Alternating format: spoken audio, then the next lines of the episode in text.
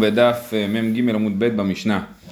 אומרת המשנה, המוכר עבדו לגוי או לחוץ לארץ יצא בן חורים. לגויים. לגויים או לחוץ לארץ יצא בן חורים. אז יש פה אה, דין שבעצם העבד הוא יהודי, הוא חצי יהודי. לכן אם אדם מוכר אותו לגוי אז כנסו אותו שהוא צריך לפדות אותו ולא רק שהוא צריך לפדות אותו מהגוי הוא גם צריך לשחרר אותו אחר כך, כן? זה אחד, ושתיים, גם אם העבד בורח מהגוי, אז, אז הוא משוחרר, אוקיי? אז זה שתי, שני דברים, אז המוכר עבדו לגוי, לגויים יצא, יצא בן חורין, זאת אומרת גם צריך לפדות אותו ולהפוך אותו לבן חורין, וגם אם הוא בורח אז הוא הופך להיות בן חורין, או לחוץ לארץ, אם אדם מוכר את העבד שלו ל, ליהודי שגר בחוץ לארץ, גם כן אתה גורם לעבד לגור בחוץ לארץ וזכותו המלאה של העבד בתור יהודי לרצות לגור בארץ ולכן הוא יוצא בן חורים והוא יכול לחזור לארץ ולהחליט מה שהוא רוצה על עצמו. אז בשני המצבים האלה המוכר חייב לפדות את העבד מחדש ולשחרר אותו. אם הוא לא עושה את זה הוא עדיין נשאר עבד? אמ, אז אה, כן, וזה תלוי. אם הוא, אה, אם הוא לא עושה את זה, כן, כן. במקרה הראשון הגוי לא חייב לשחרר אותו, אף הגוי לא שואל אף אחד, והוא נשאר עבד של הגוי. במקרה השני, האדון השני צריך לשחרר אותו, לא רק האדון הראשון צריך לדאוג שהוא שוחרר. אם זה יהודי בחוץ לארץ. כן, אם זה יהודי בחוץ לארץ, כן. אה, אומרת הגמרא, תנו רבנן, המוכר עבדו... אם הוא מוכר לגוי, כן. אמרת שהוא לא, לא, הוא לא חופשי. הגוי לא, לא חושב שהוא חופשי. הגוי לא היה קונה אותו אם הוא חושב שהוא חופשי. הוא קונה חצי יהודי בעצם. הוא קונה, כן. עבד כנעני? הופך ליהודי. כן. כן. הוא עדיין במצב של עבד. כן. הוא יכול להתחתן עם סתם יהודייה. אה, הוא לא יכול. מה, אה, בזמן שהוא עבד של הגוי, אה, לא יודע, איזה יהודה תרצה להתחתן איתו, כן, לא, לא, לא יודע. אומרת הגמרא, תנו רבנן, המוכר עבדו לגוי, גויים יצא לחירות, וצריך גט שחרור מרבו, ראשון. זאת אומרת, למרות שכתוב שיצא בן חורין, עדיין הוא צריך גט שחרור, אז יוצא שהוא לא יכול להתחתן. אם- אם הוא צריך גט שחרור, סימן שהוא לא יכול להתחתן. למה אמרו את זה בצורה כזאת? כי- כן, יוצא לחירות. נכון. ואז הוא מוסיף שצריך את ה... זה בברייתא, כן. במשנה זה לא כתוב. יצא בן חורי, יצא לחירות, צריך גט שחרור מערבו, ראשון. אמר רבן שמעון גמליאל, במה דברים אמורים שלא כתב עליו עונו, אבל כתב עליו עונו, זהו שחרורו. מהי עונו? אמר רב ששת, כתב לי הכי לחש שתברח ממנו, אין לי עסק בך. זאת אומרת, לפני, כאשר היהודי מכר את העבד לגוי, הוא כותב לו, אם תברח ממנו אני לא בסיפור, אין לי שום תביעות עליך, אז הוא משוחרר מהרגע שהוא ברח. אם הוא לא כתב לו את זה, אז אחרי שהוא ברח הוא צריך לחזור לרבו הראשון, ושרבו הראשון יכתוב לו גט שחרור. אה, תנו רבנן, לווה עליו מן הגוי. עכשיו אנחנו נדבר על כל מיני מקרי ביניים שהם לא בדיוק מכירה לגוי, אבל הם בעצם התוצאה היא בסופו של דבר שהעבד נמכר לגוי, אז השאלה היא האם זה נחשב מכירה לגוי או לא. עכשיו כל הדבר הזה הוא קנס, הוא קנס, איך אתה יכול לקחת עבד שחייב במצוות ולמכור אותו לגוי, ואז הוא לא יוכל לקיים מצוות, אז לכן כנסו, אוקיי? אז עכשיו השאלה היא מתי הקנס הזה עובד ומתי לא. תנו רבנן, לווה עליו מן הגוי. זאת אומרת, אני אה, לוויתי כסף מהגוי, והמשכון או הפיקדון אה, זה יהיה העבד, כן? אז הוא לווה עליו מן הגוי. כאשר הגוי ירצה לפרוע את החוב והוא לא יוכל לפרוע את החוב, הוא ייקח את העבד במקום. אז הוא לוקח את העבד. האם זה נחשב שמכרתי את העבד לגוי, או שזה לא נחשב שמכרתי את העבד לגוי?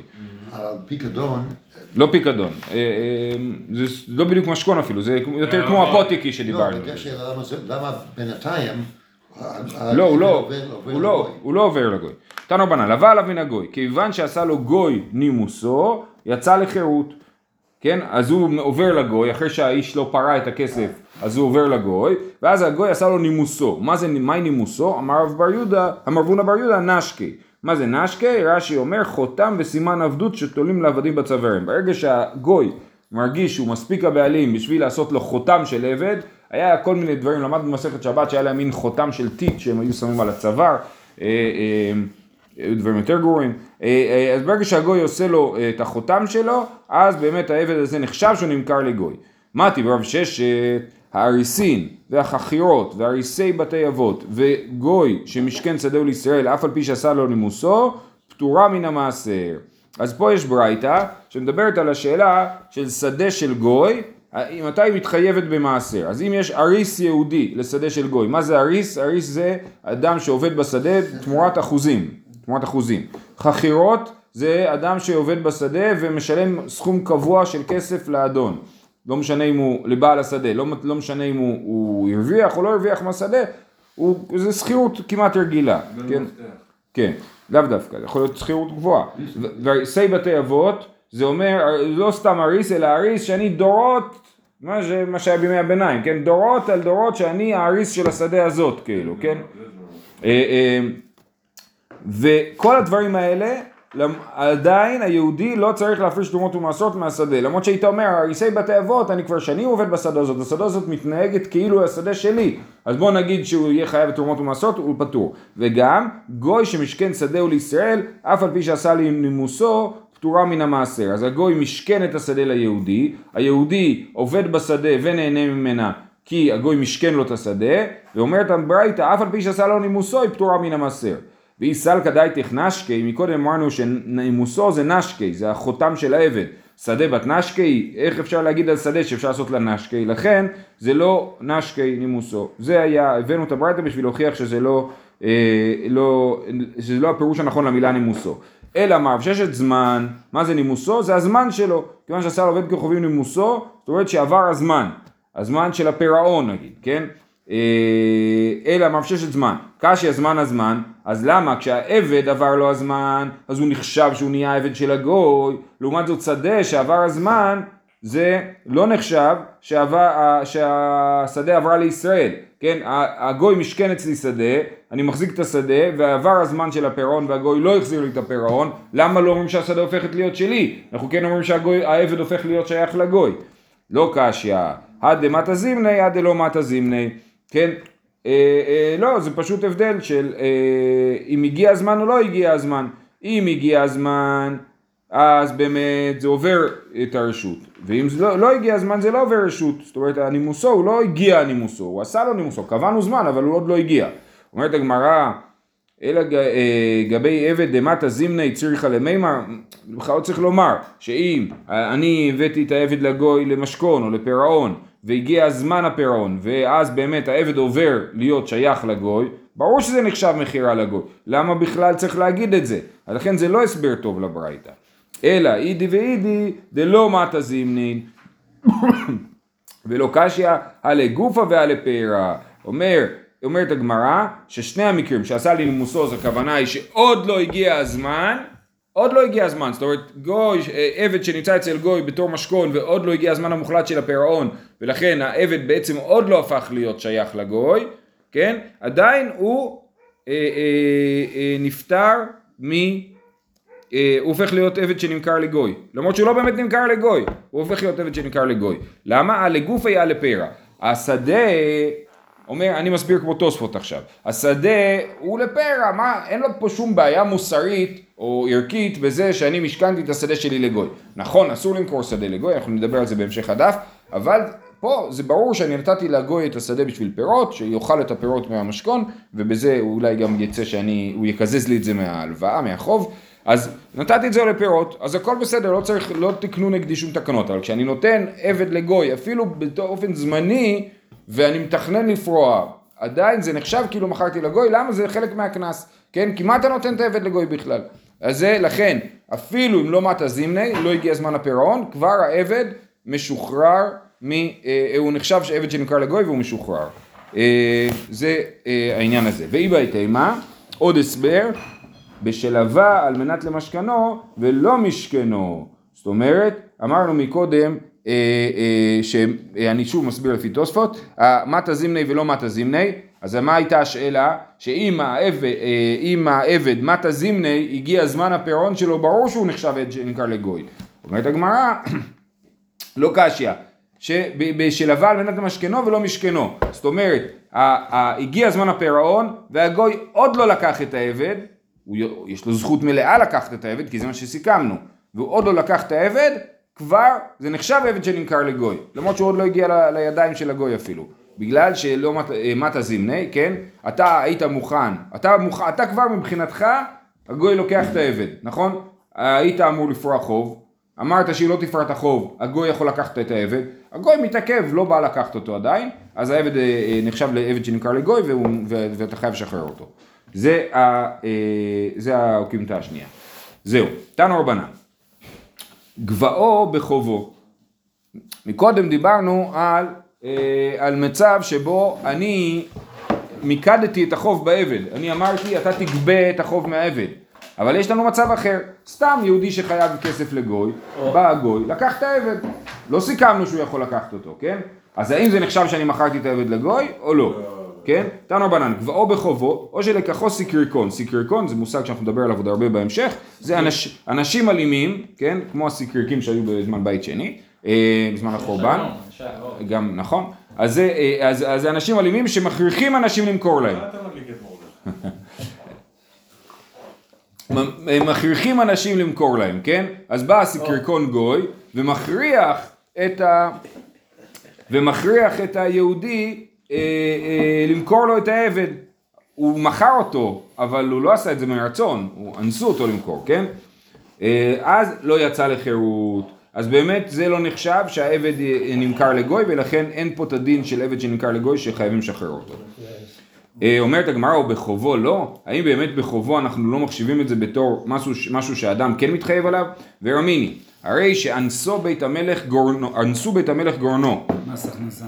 אם בחובו חייב להסר, אם באנפרות פטור מלהסר. זאת אומרת, בא המס הכנסה ולקח לי את כל הגורן, או רוב הגורן. האם אני אצטרך להפריש תרומות ומעשרות על החיטים שכבר לקחו לי, כן?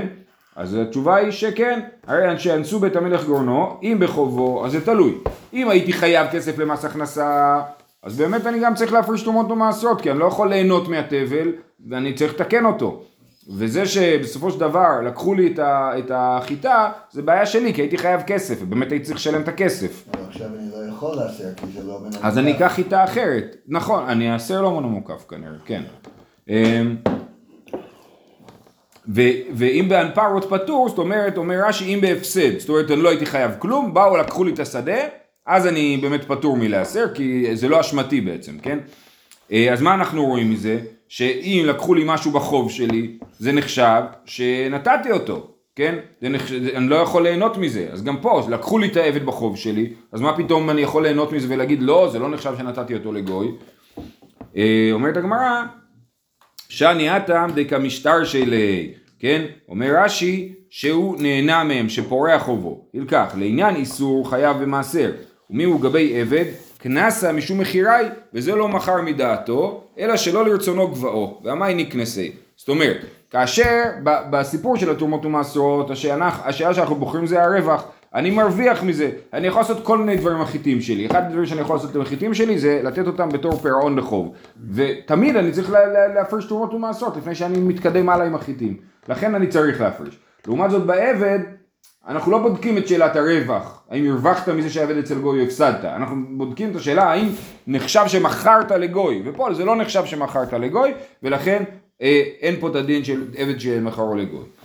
אה, תשמע, דאמר רב, רב, המוכר עבדו לפרהנג גוי, יצא לחירות. מה זה פרהנג? אומר רש"י, מציק ושם עלילות ומכרו לו בדמי אנפרותו שהעליל עליו. מה? שאתה פרוד, לא? פרוד, זה בעיראק, נכון. זה כן. נשמע פרסי, פרהנג. פרהנג, כן. זה, כן, פריץ, כזה. בטח הוא כותב בצד, הרב מה הוא שטיינזרץ. כותב שמה? לא, בלשון. וכל המילה היא כנראה בפרסית. הנה. לא! מה אני- זה? אני מזהה את הצליל. איש משלטון העיר. יפה. אז המוכר עבדו לפרהן גוי, שהוא, אז הוא יצא לחירות. אז, אז אה, מה אנחנו רואים? שזה כמו גבאו בחובו, ככה רש"י מסביר. בעצם הפרהנג הזה, אני עושה את זה בשביל לדאוג לזה שהוא לא ידפוק אותי במקומות אחרים, כן? אז לכן, אה, אז הוא כן יצא לחירות. אז אמרנו שגבאו בחובו לא יצא לחירות. אמר רב המוכר עבדו לפרהנג גוי, סליחה, אה, תשובה, אטם הווה לי לפייס ולא פייס. כשהפרנק בא אליי ואומר לי, תביא לי את העבד שלך, הייתי אמור להגיד לו, קח אה, 100 שקל או 1,000 שקל ותשאיר לי את העבד, כן? אני אמור להתמקח איתו על זה, אני, אני צריך לדאוג לזה שהעבד לא יימכר לגוי. לא עשיתי את זה, אז אני אה, נחשב לעבד שמכר לגוי. אבל אם בא המלך ולקח בלי לשאול אותי, אז זה לא נחשב מכירה לגוי. גוף המרה והמוכר עבדו לפרן גוי, יצא לחירות, מה יבא לי למעבד, אבא לי לפייס ולא פייס, כמו שאמר. באי רבי ירמיה, מכרו לשלושים יום, מה הוא? מכר אותו לשלושים יום, ואחר כך הוא חוזר אליו. אז מה, מה זה נחשב? האם זה נחשב למכירה לגוי או לא? תשמע דאמר רב, המוכר עבדו לפרנג גוי יצא לחירות. אז, אז לכאורה הפרנג הזה גם כן זה סוג של דבר זמני, כן? שהוא, אני חייב לו משהו, אני מחזיר לו את העבד, אחרי זה הוא מחזיר לי. אומרת הגמרא, אז הנה אפשר ללמוד מפה שמכרו ל-30 יום, אז זה נחשב שהוא אה, מכרו לגוי ויצא לחירות. תשובה, בפרהן גוי שאינה חוזרת. לא, מה שכתוב בפרהן גוי זה במקרה שהוא לא חוזר ובמקרה שהוא לא זמני. מה פירוש אומר פרען? אה, אמרנו שזה שופט של הגויים, בפרסית. שופט. כן, פרסי, פרסי. פרסי. פלבית. פרסי מבין. אה, פרהנג. אז זה אומר, אוקיי, הלאה, מכרו חוץ ממלאכתו. עכשיו, אני עשיתי עסקה עם הגוי, מכרתי לו את העבד חוץ ממלאכתו. זאת אומרת, הוא ממשיך לעשות לי את העבודה, אבל הוא שייך לגוי. למה היא נפקא מינה? הגוי רוצה אה, שהוא יתחתן עם השפחה שלו, כן? אז הוא, אז הוא כאילו קונה את העבד לעניין זה שהעבד יהיה בן בית של הגוי, אבל הוא ימשיך לעבוד אצלי. אז בעצם אם הוא עובד אצלי, אני לא הפקדתי אותו ממצוות, הוא לא יצטרך לעבוד בשבת ועוד כל מיני אה, דברים שאני אתחשב בו, כן? אז האם זה נחשב מכירה לגוי או לא? אז כן, הוא מכרו חוץ ממלאכתו, חוץ מן המצוות, הוא התנה עם הגוי, אני מוכר לך אותו, חוץ מלעניין המצוות, לעניין המצוות הוא ממשיך להיות שייך לי. חוץ משבתות וימים טובים, מוכר אותו רק לימי השבוע. מהו? לגר תושב. מה אם, אם מכרתי את הגוי לגר תושב? גר תושב זה, זה גוי שגר בארץ ישראל וקיבל על עצמו שבע מצוות בני נוח, אז אולי זה, הוא בסדר, הוא התחשב בעבד, אז זה לא נחשב מכירה לגוי. או אם מכרתי אותו לישראל מומר, כן? אז הוא יהודי, אבל הוא מצד שני מתנהג כמו גוי. אז מה הדין? או כותי, מהו? פשוט מאחדה. אומרת הגמרא, אנחנו לא יודעים את התשובות לכל השאלות, אבל יש לנו תשובה לשאלה אחת. גר תושב, הרי הוא כגוי. כותי וישראל מומר, אמר לה כגוי ואמר לה כישראל. אז לזה באמת יש לנו שתי לישנות, אבל הגר תושב זה ברור שהוא נחשב לגוי, לגבי כותי וישראל מומר זה לא ברור.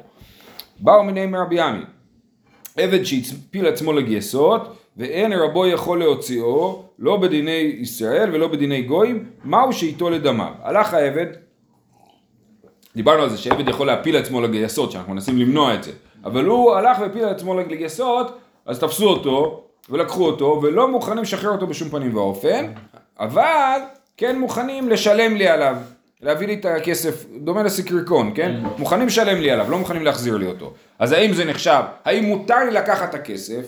נגיד מה זה, אסור למכור עבד לגוי. אתה רוצה עכשיו ליהנות מהכסף? אי אפשר, כן? כסף מהנוצה. לא בדיוק, פה יש את הדין של מכירת עבד לגוי. אז אומרת הגמרא, האם הוא איתו לדמיו או לא? אמר לי רבי ירמיה לרבי זריקה, פוק עין במחילתיך, לך ת, ת, תחזור לחומר ותנסה לחשוב, תכתוב לי תשובה הלכתית בעניין בעצם, זה מה שהוא אומר לו, כן? אבל הוא אומר לו עין במחילתיך, זאת אומרת יש לך את המשניות ואת הברייתות שאתה יודע בעל פה, אז ת, ת, תעבור עליהם שוב בזיכרון ותחשוב אם יש לך איזשהו אה, מקור להגיד בעניין. נפק דק ואשכח, אז הוא באמת יצא ומצא ברייתא, דתניא, מה זה מצא ברייתא? הוא בטח אמר בעל פה המון ברייתות וניסה לחשוב אם זה קשור לעניין, כן? אז מה הוא מצא ברייתא שכתוב בה? דתניא, המוכר ביתו לגוי, דמיו אסורי. איך, מה? מי שמכר בית לגוי בארץ ישראל אסור למכור, למה? כתוב לא תכונם. אסור למכור בתים בארץ ישראל לגויים, אז הוא מכר... לא, כל הגוי. אסור למכור, אה, זה, חשבתי להתפגר. אה, ואסור, המוכר ביתו לגוי, דמיו אסורים. וגוי שאנס ביתו של ישראל, ואין בעליו יכול להוציאו לא בדיני ישראל ולא בדיני גויים, מותר ליטול את דמיו, וכותב ומעלה בערכאות שלהם מפני שהוא כמציל מידם. אז אם, אם מכרתי בית לגוי, אני לא יכול ליהנות מהכסף, אבל אם גוי בא ולקח לי את הבית ודחף לי את הכסף, או אני יכול להשיג ממנו כסף, אני לא יכול להשיג ממנו חזרה את הבית, אז שאני אקח את הכסף, שאתה יכול תיקח. להפך, שהוא כמציל מידם, זאת אומרת, מה אתה רוצה שהוא גם ייהנה מהבית וגם מהכסף, לא תכונן זה, אה, שלא ייהנה, מה כאילו, שאתה יכול לקחת. כן, הדין הוא לא קנה. הוא קנה. לא, הוא קנה, אי אפשר להוציאו לא בדיני ישראל ולא בדיני גויים, אי אפשר, הבית יהיה שייך לגוי, אבל למה שגם הכסף יהיה שייך לגוי? כן, אבל אז אתה מעודד את זה. אה, אה, זה. בסדר, לא, המקרה הוא מאוד מקרה מסוים, כן. אחרי זה יכול להיות שאנשים יעשו, אומר לכתחילה לא, אבל... יש גזרות שמתקנים בשביל שאנשים לא יגידו, שאמרו, יגידו שהכריחו אותם, כן. פה לא גזרו את הגזרה הזאת. אה, אם זה היה קרקע, אבל זה... לא, בית וקרקע זה בית אותו דבר. כן, כן, כן, בית וקרקע זה אותו דבר. למה? למה לא? בית זה רכוש. לא, לא, בית זה נדל"ן, זה קרקע. בסדר, לא אתה- מסתכל היום, פעם נראה לי לא היה הפרדה בין לקנות קרקע ללקנות בית. אתה קונה בית עם קרקע, נראה לי זה חד אמרת. טוב, כן. ודילמה הנמי לבית, אז בואו נלמד מזה לגוי, שמותר לקחת את הכסף. אומרת הגמרא, דילמה הנמי לבית, גם ואין דלא סגי לי בלא בית, לא אתי לזבוני. אבל עבדא דסגי לי בלא עבדא אתי לזבוני, זה בדיוק מה שאמרת, זה מדרון חלקלק, נכון? אז בבית אין פה בעיה של מדרון חלקלק, למה? כי תמיד בן אדם צריך בית. אז אנחנו לא חוששים שהוא אה, אה, יבוא וימכור את הבית לגוי ויעשה כאילו, כי תמיד הוא צריך בית, אז זה לא באמת עוזר לו בסופו של דבר. אבל בעבד, שאדם יכול להסתדר בלי עבד, זה מפתיע אתכם אבל אפשר, כן? אדם יכול להסתדר בלי עבד, אז אנחנו באמת נחשוש שהוא יקמבן, שיקחו ממנו את זה בכוח, ואז הוא ייהנה מהכסף. אז לכן, בבית מי שמוכר זה כנראה קצה, כאילו, הם לא... לא כן. אם לקחו לי, נכון, כנראה שלקחו לי ואני לא מרוצה מזה. אז עכשיו, אז לכן אנחנו אומרים ש... אה, אה, אה, שאי אפשר ללמוד מהבית.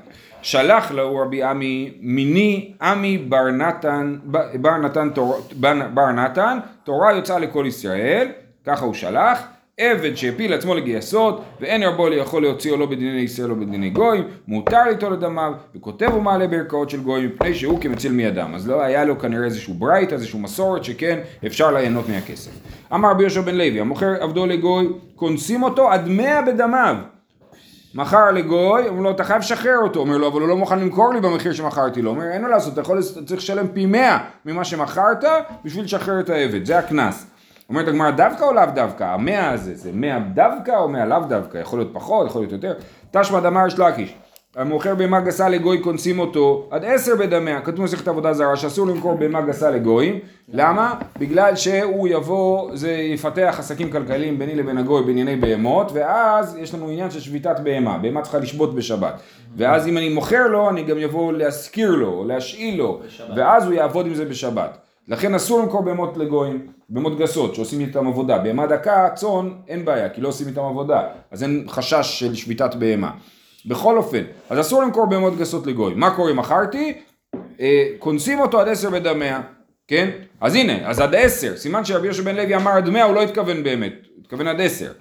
הוא אומר, ודילמה שאני עבד, דכל יומא ויומא, מפקא ליה ממצוות. אולי, אולי באמת כן. בהמה גסה זה רק עד עשר הקנס, ובהמה, ועבד זה עד מאה, כי אה, זה חטא יותר חמור. כל יום ויום העבד הזה מופקע ממצוות. זה נוסח ראשון. נוסח הפוך, איכא דאמר אמר בן לוי מוכר עבדו לגוי, קונסים אותו עד עשרה בדמיו, פי עשר. שואלת הגמרא דווקא או לא דווקא, תשמע דמר יש שמוכר בהמה גסה לגוי, קונסים אותו עד מאה בדמיה. אז זה אה, אה, הפוך. אז אומרת הגמרא, שאני עבד אה, דלא הדר לי. יכול להיות שאנחנו מחמירים יותר בבהמה מאשר בעבד, כי העבד, מה קורה אחרי שאני קונה אותו חזרה? הוא משוחרר, נכון? הוא חוזר, הופך להיות בן חורין, לעומת זאת בבהמה, אני אקנה אותה חזרה, אז היא תהיה שלי. אז לכן, אומרת הגמרא, מה זה קשור? ש... אלא בה- בהמה תמה מים שום דאדר לי, ליקנסי תפי חד. מה ההפרש אם, הוא אם אני מחזיק את הבהמה ואת העבד או לא? זה ערך אחד. זה לא יחס של 90, כאילו, של 10 ל-100. ולכן, אה, אה, ההסבר הזה הוא לא הגיוני. אלא עבד, מילתא דלא שכיחא, באמת מכירת עבד לגויים הוא דבר שלא שכיח, לא דש- מילתא דלא שכיחא לא גזר ברבנן, ולכן עבד זה עד עשר, ובהמה שזה דבר שכיח, לכן הקנס הוא יותר חמור כדי למנוע את הדבר הזה של מכירת בהמות לגויים, ולכן הקנס הוא עד מאה. מה, כאילו, אנשים הקפידו יותר בעבדים ופחות בבהמות? זה- וגם זה פחות מצוי בכלל, באופן? כללי, עבד הוא פחות עובר לסוחר, הוא יותר דומה לקרקע, אתה לא, אתה לא מושך, אתה לא מוכר, לא משחרר אותו כל כך. בדיוק, כן. זו שאלה מעניינת, שבאמת, וגם עד איזה תקופה זה המשיך, לא ברור. בא מיני רבי ירמיה מרבי אסי, הפסיק. כן. שלא יודעים איזה כנעני היום. בא מיני רבי ירמיה מרבי אסי, מכר עבדו ומת, מהו שיקנסו את בנו אחריו. כן, אז האבא מכר את העבד, ועכשיו הבן ירש את האבא. האם הבן צריך לשלם פי מאה או פי עשר על העבד? אה, אם תמצאי לומר, צרם אוזן בכור ומת, כנסו בנו אחריו, משום דאיסורא דאורייתא היא. אבל לך איסורא דרבנן, אם תמצאי לו, נקודה. אז, אז יש לנו כמה מקומות להשוות אליהם. אחד זה צרם אוזן בכור. אם הבכור, הכהן קיבל בכור, אין לו מה לעשות איתו כי אין בית מקדש עד שיפול בו מום. כשיפול בו מום הוא יכול אה, לשחוט אותו ולאכול אותו. אז מה הכהן יעשה? יעשה לו חור קטן באוזן, כן? אז?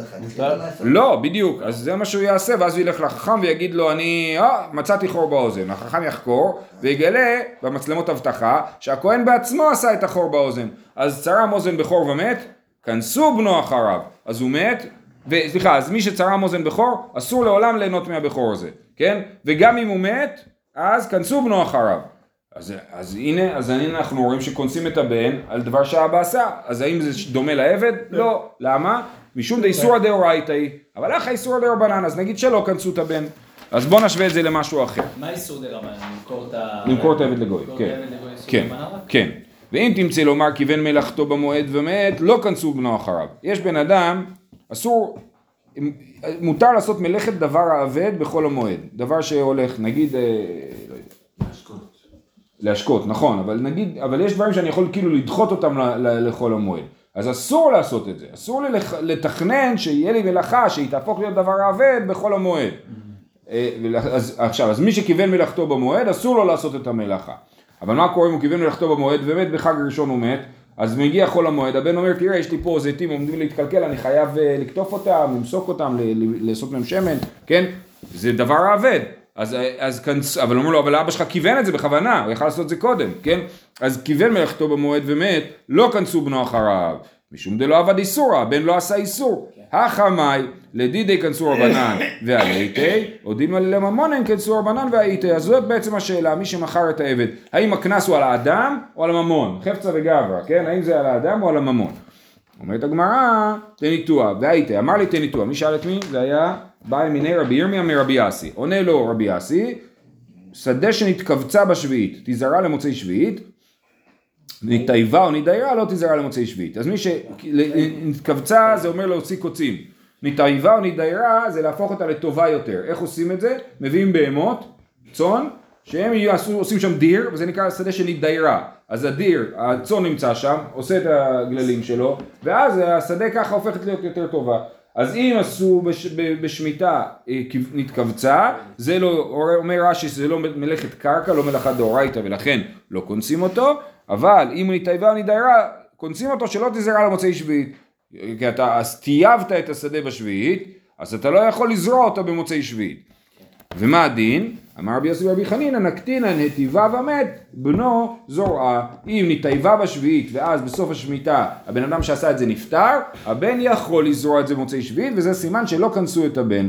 אה, עלמא לדידי כנסו רבנן, לברי לא כנסו רבנן, ובאמת הגמרא מקבלת את זה כמסקנה טובה.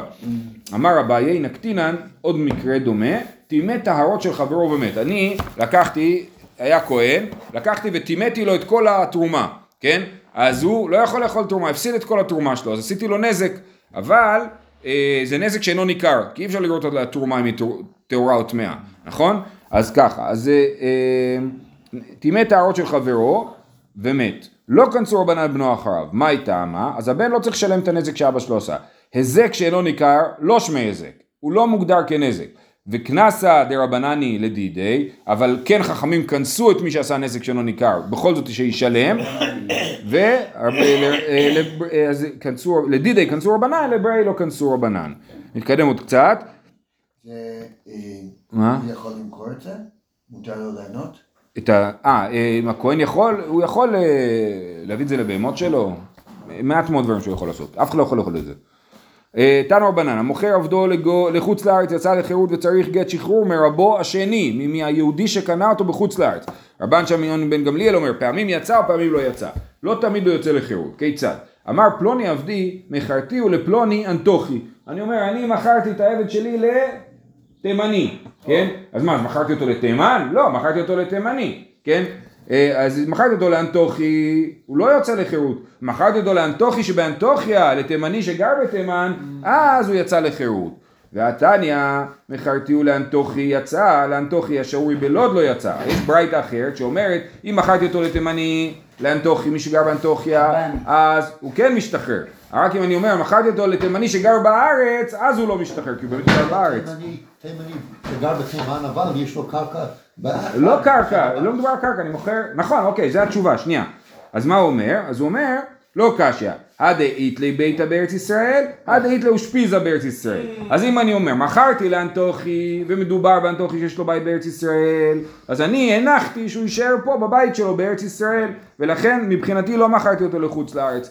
ועל מכרתי אותו לאנטוכי שאין לו בית בארץ ישראל, אז אני הייתי יכול להניח שהוא יחזור, כן? אז לכן, רק אם הוא אומר, אני מכרתי לו אנטוכיה שרוי בלוד, שרוי בארץ ישראל, אז אני אה, אה, לא נחשב שמכרתי אותו לחוץ לארץ. זה לא. מה זה? אנטוכי זה יהודי שגר באנטוכיה. כן? כמו תימני, סתם. אה, אנ- אנטוכיה זה בסוריה בעצם.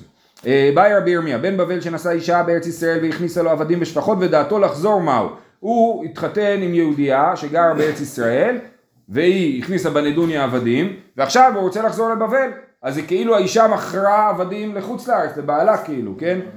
אז מה, אומרת הגמרא, תיבאי למאן דאמר דין אמו, תיבאי למאן דאמר דין אמה, תיבאי למאן דאמר דין אמו. זאת אומרת, הזוג הזה, לא הזוג הזה, סתם זוג, רוצים להתגרש, כן? הוא אומר לה, תשמעי, את הכנסת לי עבדים, או הכנסת לי קרקע, קחי את הכסף, הקרקע נשארת אצלי. והיא אומרת, מה פתאום, זה הקרקע שלי, אתה לא יכול להביא לי כסף במקום. אה, אה, אז יש מחלוקת אם הד- אם הדין עמו או הדין עמה, האם היא צודקת או הוא צודק.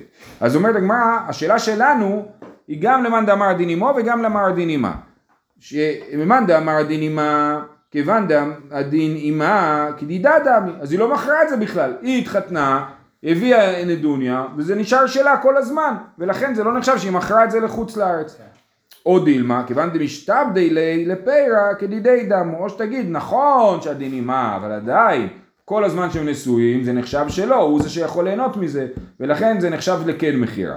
ותיבאי ללמאן דאמר הדין עמו, כיוון דדין עמו כדידי דמי, כי אז היא מכרה לו את זה והוא הוציא את זה לחוץ לארץ, או דילמה כיוון דלא קני לי לגופי דמי תיקו, זאת אומרת אפילו אם אני אומר שהדין עמו, עדיין הוא זה לא נחשב לגופו שלו, הוא לא יכול למכור את זה למי שבא לו, הוא לא יכול לשחרר את העבדים האלה, ולכן זה נחשב שזה שלה וזה לא נחשב למכירה לא לחוץ? לארץ. לא? שנייה רגע, אני רק אסכם. השאלה היא האם הנדוניה נחשב כאילו האישה מוכרת לבעלה את כל החפצים, ואז זה נחשב מכירה, והוא רוצה לצאת לחוץ לארץ למכירה לחוץ לארץ, או שהנדוניה לא נחשב למכירה, ואז זה לא נחשב למכירה לחוץ לארץ.